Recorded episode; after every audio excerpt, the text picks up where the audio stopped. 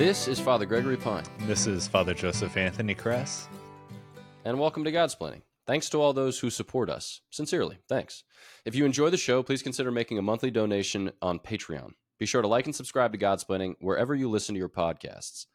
For this episode of Guestsplaining, we are pumped and delighted to have with us Father Patrick Riffle. Thanks for joining the show. Cheers. And so I don't know that many of our listeners will know you unless our listeners went to Mass at St. Peter's Catholic Church on Capitol Hill for a time, or were in seminary formation with you, or live in Jacksonville, North Carolina. Um, uh, but for those who don't know you, would you say a word of introduction, who you are, where you're from, what you do? Sure thing. Um, so, Father Patrick Riffle, um, originally I'm a priest of the Archdiocese of Washington, D.C., so that's the connection there to St. Peter's on Capitol Hill um, but currently serving as a chaplain in the United States Navy uh, and stationed now at Marine Corps Base Camp Lejeune in North Carolina. Nice. Yeah. So your name came up recently because we had a men's retreat in Brevard, North Carolina. We actually just had the two men that, or two of the three men who run that camp on a Guestsplaining episode. Uh, that's Adam and Jeffrey Trufant. Uh, but the name of the retreat was Soldiers and Martyrs. Uh, we just picked it because we wanted to talk about the virtue of courage, and those would be your two prime examples of the virtue of courage soldiers and martyrs.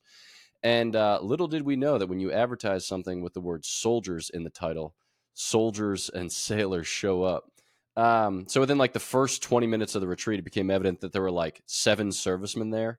They were looking around, like, hey, uh, can you do terrible things with your hands and with instruments? And they're like, yeah, I, I could see that about, you know, so it was pretty sweet. And as a result of which, the retreat was especially intense, but like very focused. And many of the men attributed their kind of spiritual formation and some of them their return to the faith to your ministration specifically. So it's for that reason that we're following up. But I thought maybe just as a way to start off, could you talk a little bit about like what it means to be a priest in the Navy? You know, like uh, sometimes people be like, oh, you know, like I'm wearing hats and I got different hats, but I mean, there's a hierarchical order whenever you have different things going on. But what's it like in your specific context? Sure.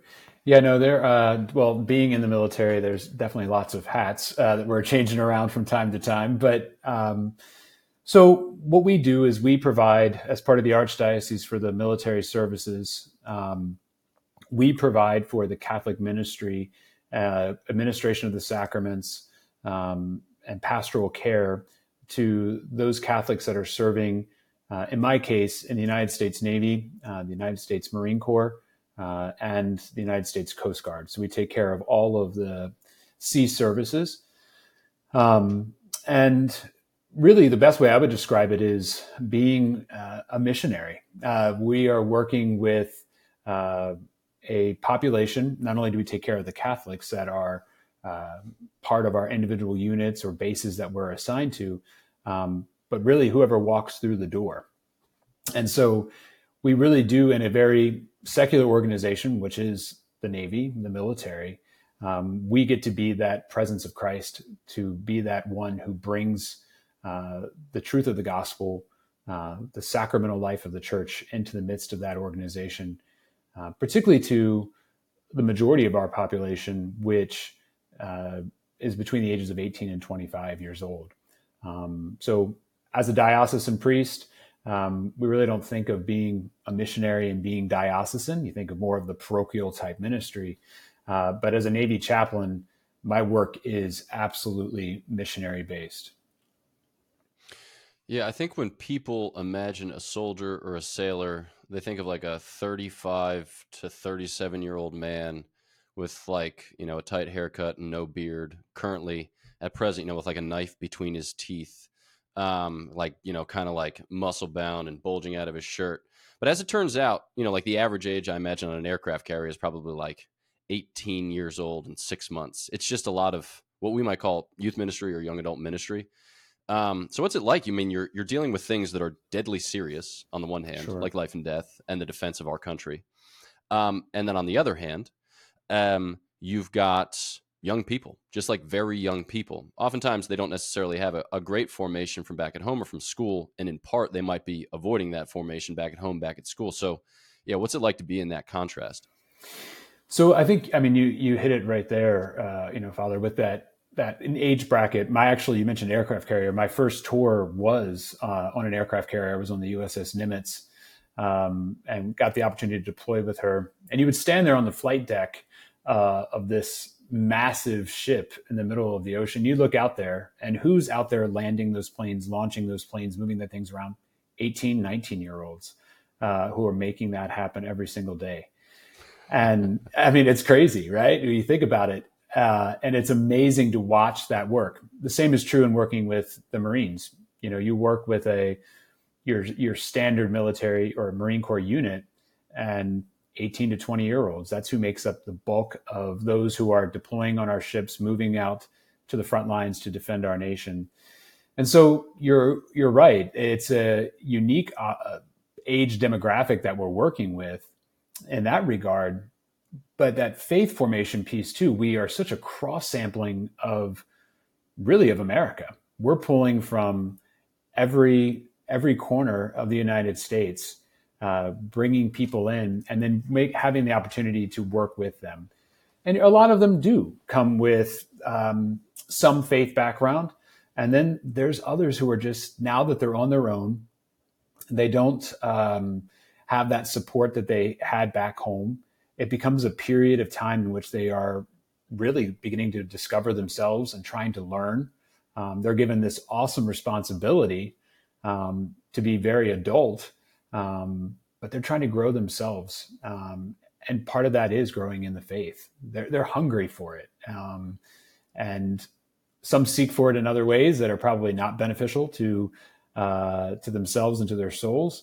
Um, but then there's some who dig a little bit deeper uh, and start pursuing uh, the things of God. And it's, that's where we come in. And it's a really beautiful opportunity to, to capitalize on that. So I'm I'm wondering about like yeah, there seems to be a kind of shift in parenting in the last 40 years. Father Patrick will sometimes quote his friend Austin Quick, uh, and he'll say, you know, we went from latchkey kids to helicopter parents, and now you've got what he calls Zamboni parents. So, like, not only do they hover over their kids, but they smooth the way for their kids in anticipation of whatever difficulty or trouble they might encounter in the world. And, you know, like many studies have observed, that resiliency is on the decline, right? So you have the kind of mental health crisis in general, but then a kind of concentration in that amongst the the impressionable young, who often you know suffer from insecure attachments with respect to you know parents and caretakers, uh, but then also have just been like traumatized by a combination of comparison, boredom, sensation, and like pornography addiction. Yeah. Uh, and you're in a position where you're trying to help these guys root out vice and help them cultivate virtue. Uh, but also, they just don't have the same kind of human formation that men might have had 40 years ago. So, like, I mean, how? How do you? I mean, you're not responsible for them holding entirely, but but how do you go about that? Like, how do you give them responsibility and train them up into that responsibility? Well, I mean, I think it starts with that initial conversation, you know. So, one of the unique things about being the chaplain, a lot of times we're assigned to a particular unit, right? So, it doesn't matter what the faith background of that individual is. They're going to walk through that door. Um, we have this confidentiality. We're the only people in the military that an individual could go and talk to, say whatever, and it doesn't leave the room. So, man, that that opens up the door for yeah. who can I go talk to, and then that's where it happens it's in that initial conversation of being able to allow them to express what it is that that they're working through or, or seeking or struggling with. And then that becomes the opportunity to bring in the light of the gospel. Uh, even with someone who is doesn't know what religion is but to be able to begin to speak that truth of what is virtue and how can we become more authentically human? How can we um, really at using our the our Catholic and Christian how can I embrace the the fullness of humanity that Christ is calling me to by by allowing myself to be uh, filled with that practice of virtue, whether that is you know chastity, whether it is temperance, um, and we just we could go down the list. Um, but it becomes that opportunity, and that's how it starts. It starts with that simple conversation of being present to them being there um, and using that very human encounter to bring them to the things of to the things of God and to the to the beauty of the truths uh, revealed to us in Christ. Um, Father, you you're kind of speaking on how like um, drawing the the soldiers and sailors and Marines uh, into the depths of the faith and bringing them to that encounter with Christ. Um, what about the reverse engineering of that? Like, how has the Catholic faith helped maybe the the Marines or the sailors who are Catholic, eh, the kind of principles that are almost second nature to us as Catholics, like the understanding of self sacrifice and penance, has that made them better Marines? Has that made them better sailors because they're coming from a p- background of knowing, hey, this is part of, you know, what it means to be a Christian is to lay down your life for another or to undergo penance and and um, mortifications for the good mm-hmm. of another like how has the catholic faith helped to actually make the the marines or the sailors better at what is asked of them by their own nation? No i think that's a that's a good point. Um, especially with that idea that as father said that idea of resiliency right? The military life um, can be especially uh, for your junior enlisted um, individual their life is hard and difficult. They have no freedom. You know, there's they're told where they're told where to go, where to be. Um, you know, it doesn't matter if it's pouring down rain outside. You're going to be outside in your tent, and you're gonna, you know, you're gonna do this, and that can wear on someone if we don't have that that sense of something bigger than ourselves whether that is a sense of sacrifice or a sense of purpose and meaning in what we're doing then it just becomes you know you know the the drudgery of the experience. Um, so I think for the Catholic man who is growing in that virtue, who's embodying the faith, it gives them a, a, a higher purpose. And I think if we know anything about that age demographic that you know, I'm working with, it's the asking that question of why, looking for that meaning and that purpose. Um, and so, absolutely, there's a, I've had conversations with that as a as a Catholic Marine will say, you know, I did offer this up. I offered up the the fact that I was uh, very cold and very wet all this past week. Um, you know, for for family members, for friends, for others who had gone away from the faith. Um, just recently had a conversation um, along those lines this past week. Um, but I think it's that resiliency uh, it builds them up it gives them a purpose uh, in many ways gets them out of their own head you know and they begin to see the bigger picture. So i'm interested in like the role that death plays or the proximity of death. I, I imagine that in the armed services you have a lot of different motivations. Um, you know like certain people will say it's to you know like escape poverty but that's to sell it short you know like because a lot of these men enter because they have very noble desires and because they actually care about the types of things you know around which the constitution was framed. But i also suspect that like being around big machines and shooting big guns is also part of the deal. Sure.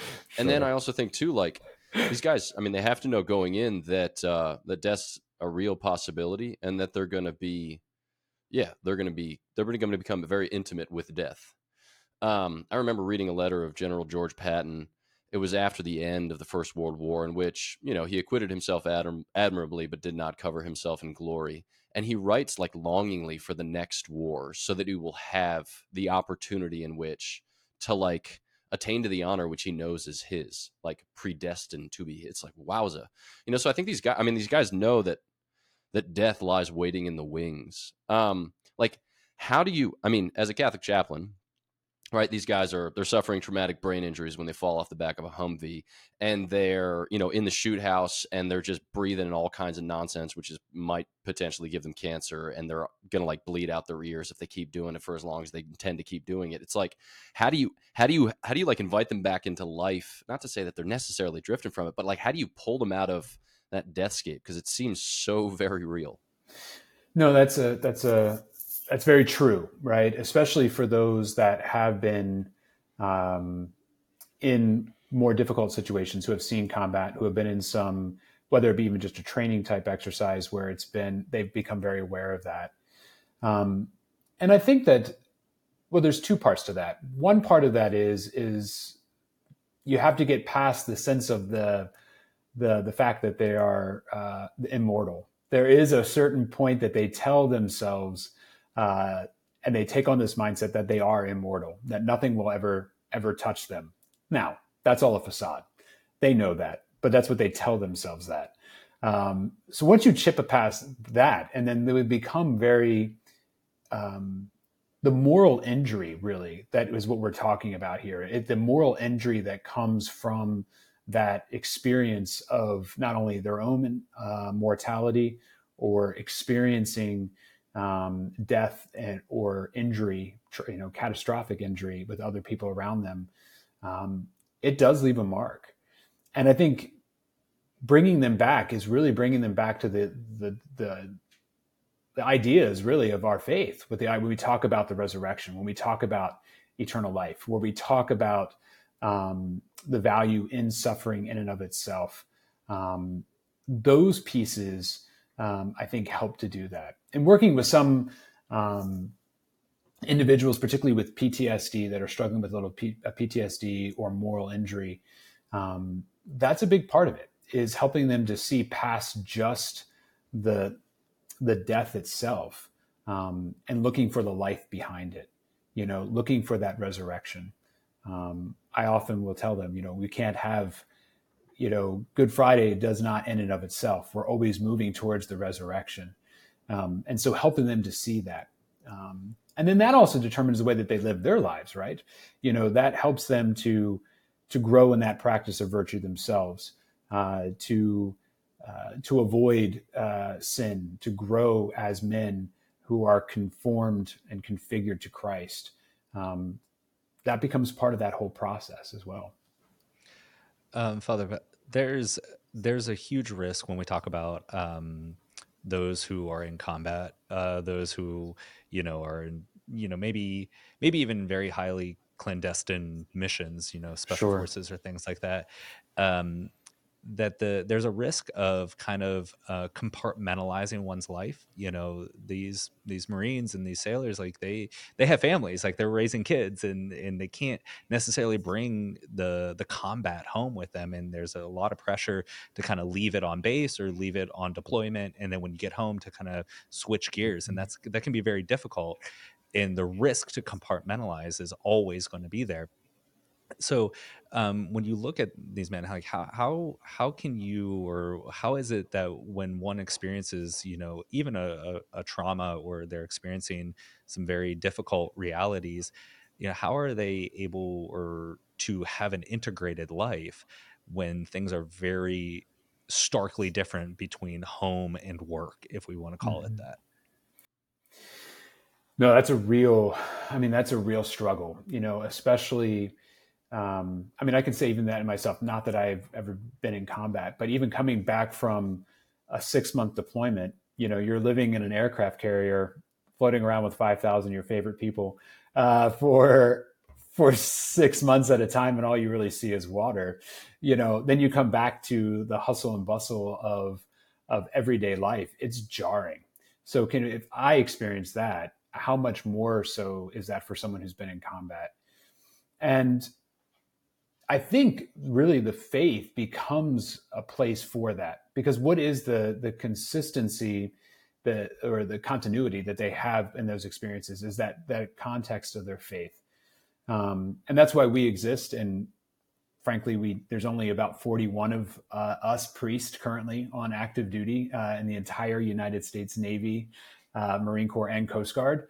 Um, that that faith aspect of being able to have access to the sacraments, to be able to uh, celebrate, particularly the sacrament of, of, of penance, of reconciliation, confession, uh, to be able to have that, the Eucharist, that that becomes the kind of the thread, I think that for the, the Catholic, you know, sailor, Marine, soldier, that becomes the thread.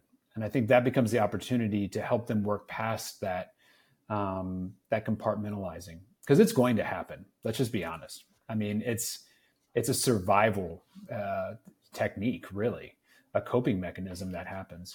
But I think the faith can become a place where, you know, they can they can that feels like home. I was assigned to um, um, Parris Island, South Carolina, you know, the famous Marine Corps boot camp. Uh, so down there for two and a half years working with recruits, you know, I heard a thousand times I made the worst decision of my life, and it's like mm, you might have, you know, but that's okay. We're gonna we're gonna push forward. Um, but the you know every Sunday I would have 1,800, 2,000 um, recruits for mass. Now, now all of them Catholic? No. All of them, you know, devoutly practicing the faith? No. But why were they there? It was that connection back to home, this very militarized experience that they were having when they came in and we celebrated Holy Mass. It was a touchback to to their other to their other selves, to who they really are. So I think the faith plays a big part in that. Um, so I want to switch gears just a little bit uh, and just talk about your experience of, you know, like priestly identity and mission. Because, yeah, when you cite the statistics about the archdiocese, the military, and how very understaffed you are, undermanned you are, uh, it's devastating on the one hand and kind of discouraging. Um, but then again, like we're all outgunned, outmanned, outnumbered, outplanned. Quote Hamilton. Um, so it's no it's no surprise. Like it's gonna it's gonna come and find us in whatever context of life. Um, but I think like yeah, I'm thinking about my own life. You know, Jesus Christ is the sole mediator of salvation. He doesn't need me. He's chosen to implicate me in his saving work because he thought I might like it. Um, now I've you know, I found there's a kind of temptation to interiorize that with a dread logic and be like, ah, you know, if not for dot dot dot, then everything is going to be terrible. Like you're, I mean, you can't talk to all these guys. You can't serve all these guys. I mean, except in some kind of vague way. Like, what what do you do to not die under the expectations or under, I don't know, like the the burden of priestly ministry? No, I appreciate that because it it is a thing. It's an absolute thing. You know, I'm um, you know, like I said on the aircraft carrier, I was one priest, uh, actually, not only just for the aircraft carrier, but for a total of eight ships throughout the the strike group, and I was the sole priest. So how do you how do you do that? Um, and it really comes back to the fundamentals of our of first of all of having that that priestly identity. Um, all of us uh, that come into the military have to do a minimum of three years of work in our our home diocese or religious community to really begin to ground ourselves in that. And then secondly, uh, it's it's making sure that you are faithful to not only the celebration of, of daily mass, but your personal and private prayer, your meditative prayer, communing with Christ, uh, bringing those things, the exhaustion to Him. It's staying close to Our Lady. Um, I, for me personally, the Rosary has been uh, an anchor. I know I'm a sailor, pardon the pun, but it's been the uh, uh, it's been an, an, anchor for me. Um, you know, I could be quietly sitting, you know, being transported by helicopter from one ship to the other, and I can sit there and pray that Rosary, and it keeps me grounded. Lastly, it's fraternity. And that's hard. That is hard for us when we are so spread throughout.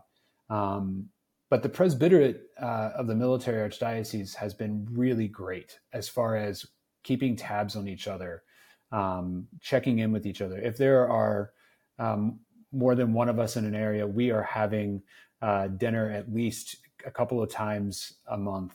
Um, so keeping close to priest and then priest friends back home. Um, I talk to uh, a priest of the Archdiocese of Washington at two, three times a week um, just to have that sense of that connectedness. Um, I work with a lot of Protestant chaplains, very nice people, uh, but they don't get that priestly life and they don't get that priestly vocation. Um, so that's how that's how we have to do it, and uh, it's a marathon. It's a marathon, not a sprint, right? I have to keep telling myself that. Um, and uh, I'm a little bit of a, a type A in that, uh, maybe a little bit sanguine, and I'm like, let's go. Uh, but um, really kind of praying and asking for that the virtue really of prudence there and being able to what is it lord that you're calling me to um, in this moment what is it that you need me to do yeah. Um, you brought up the the need for fraternity in your own kind of priestly life and uh, very unique circumstances and, and a high demand, uh, and how you have to intentionally kind of seek out that fraternity, but how valuable it is. Um, I think that's one of the maybe one of the most attractive things about young men who want to sign up uh, for for armed services is that there's a fraternity there. The bonds that you share in foxholes are are bonds forever. Yep. Um, and can you speak to your experience of fraternity within the military and how necessary that is just for any any individual and we are experiencing in our society an extreme crisis of isolation mm-hmm. crisis loneliness, of yeah. loneliness and yet the military does have this kind of unique way of forging or maybe even imposing fraternity among its members. Uh, so, can you speak to your experience of uh, kind of military fraternity and how that has played into um, maybe kind of curtailing some of the loneliness?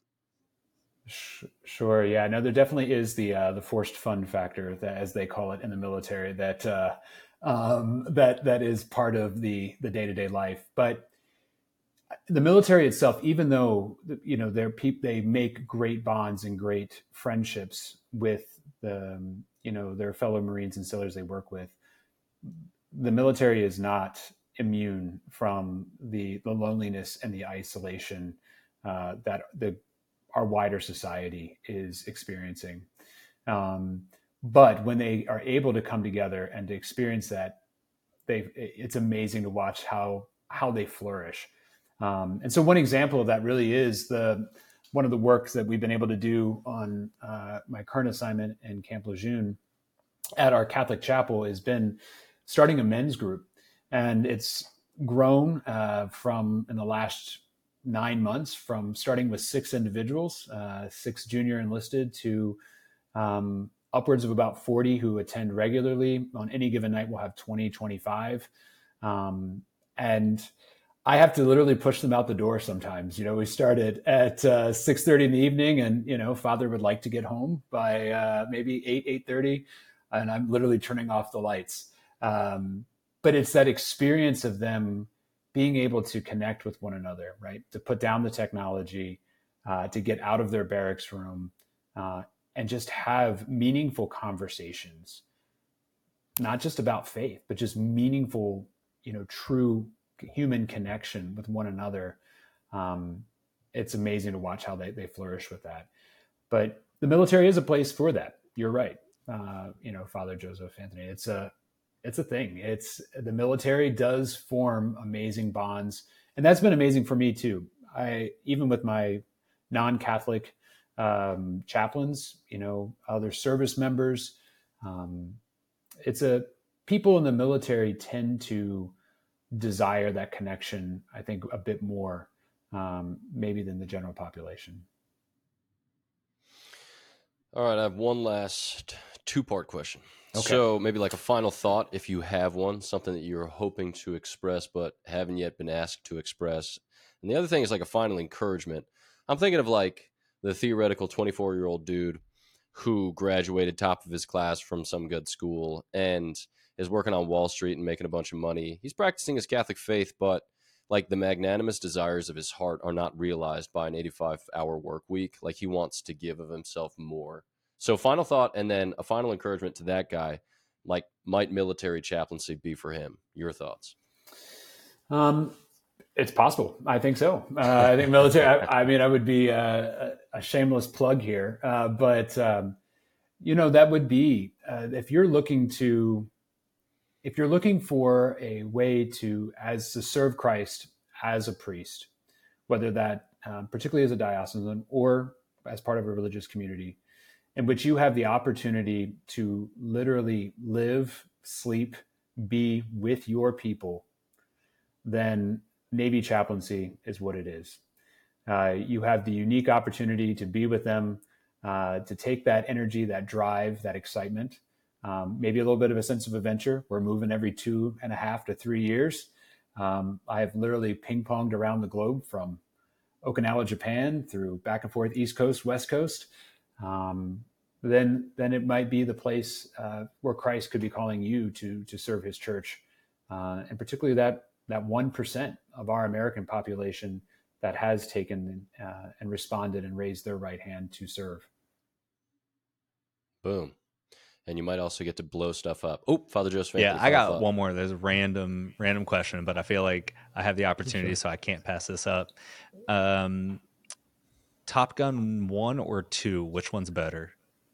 Ooh, uh, that's tough. That's tough. Yeah, Uh, I think I, I think uh, we have to go with the original Top Gun one, uh, the original, absolutely. However, I can tell you, uh, I was watching Top Gun two on Okinawa in a military base theater uh, on an air station. Um, there was uh, there was definitely a, a unique vibe in the room as we're watching that happen. But I think I think one is uh, I think one is never going to be surpassed. yeah. I think you got to watch them back to back too. Like Oh, watch yeah. two by itself, and then go back and do a double feature because you Yeah. just have to.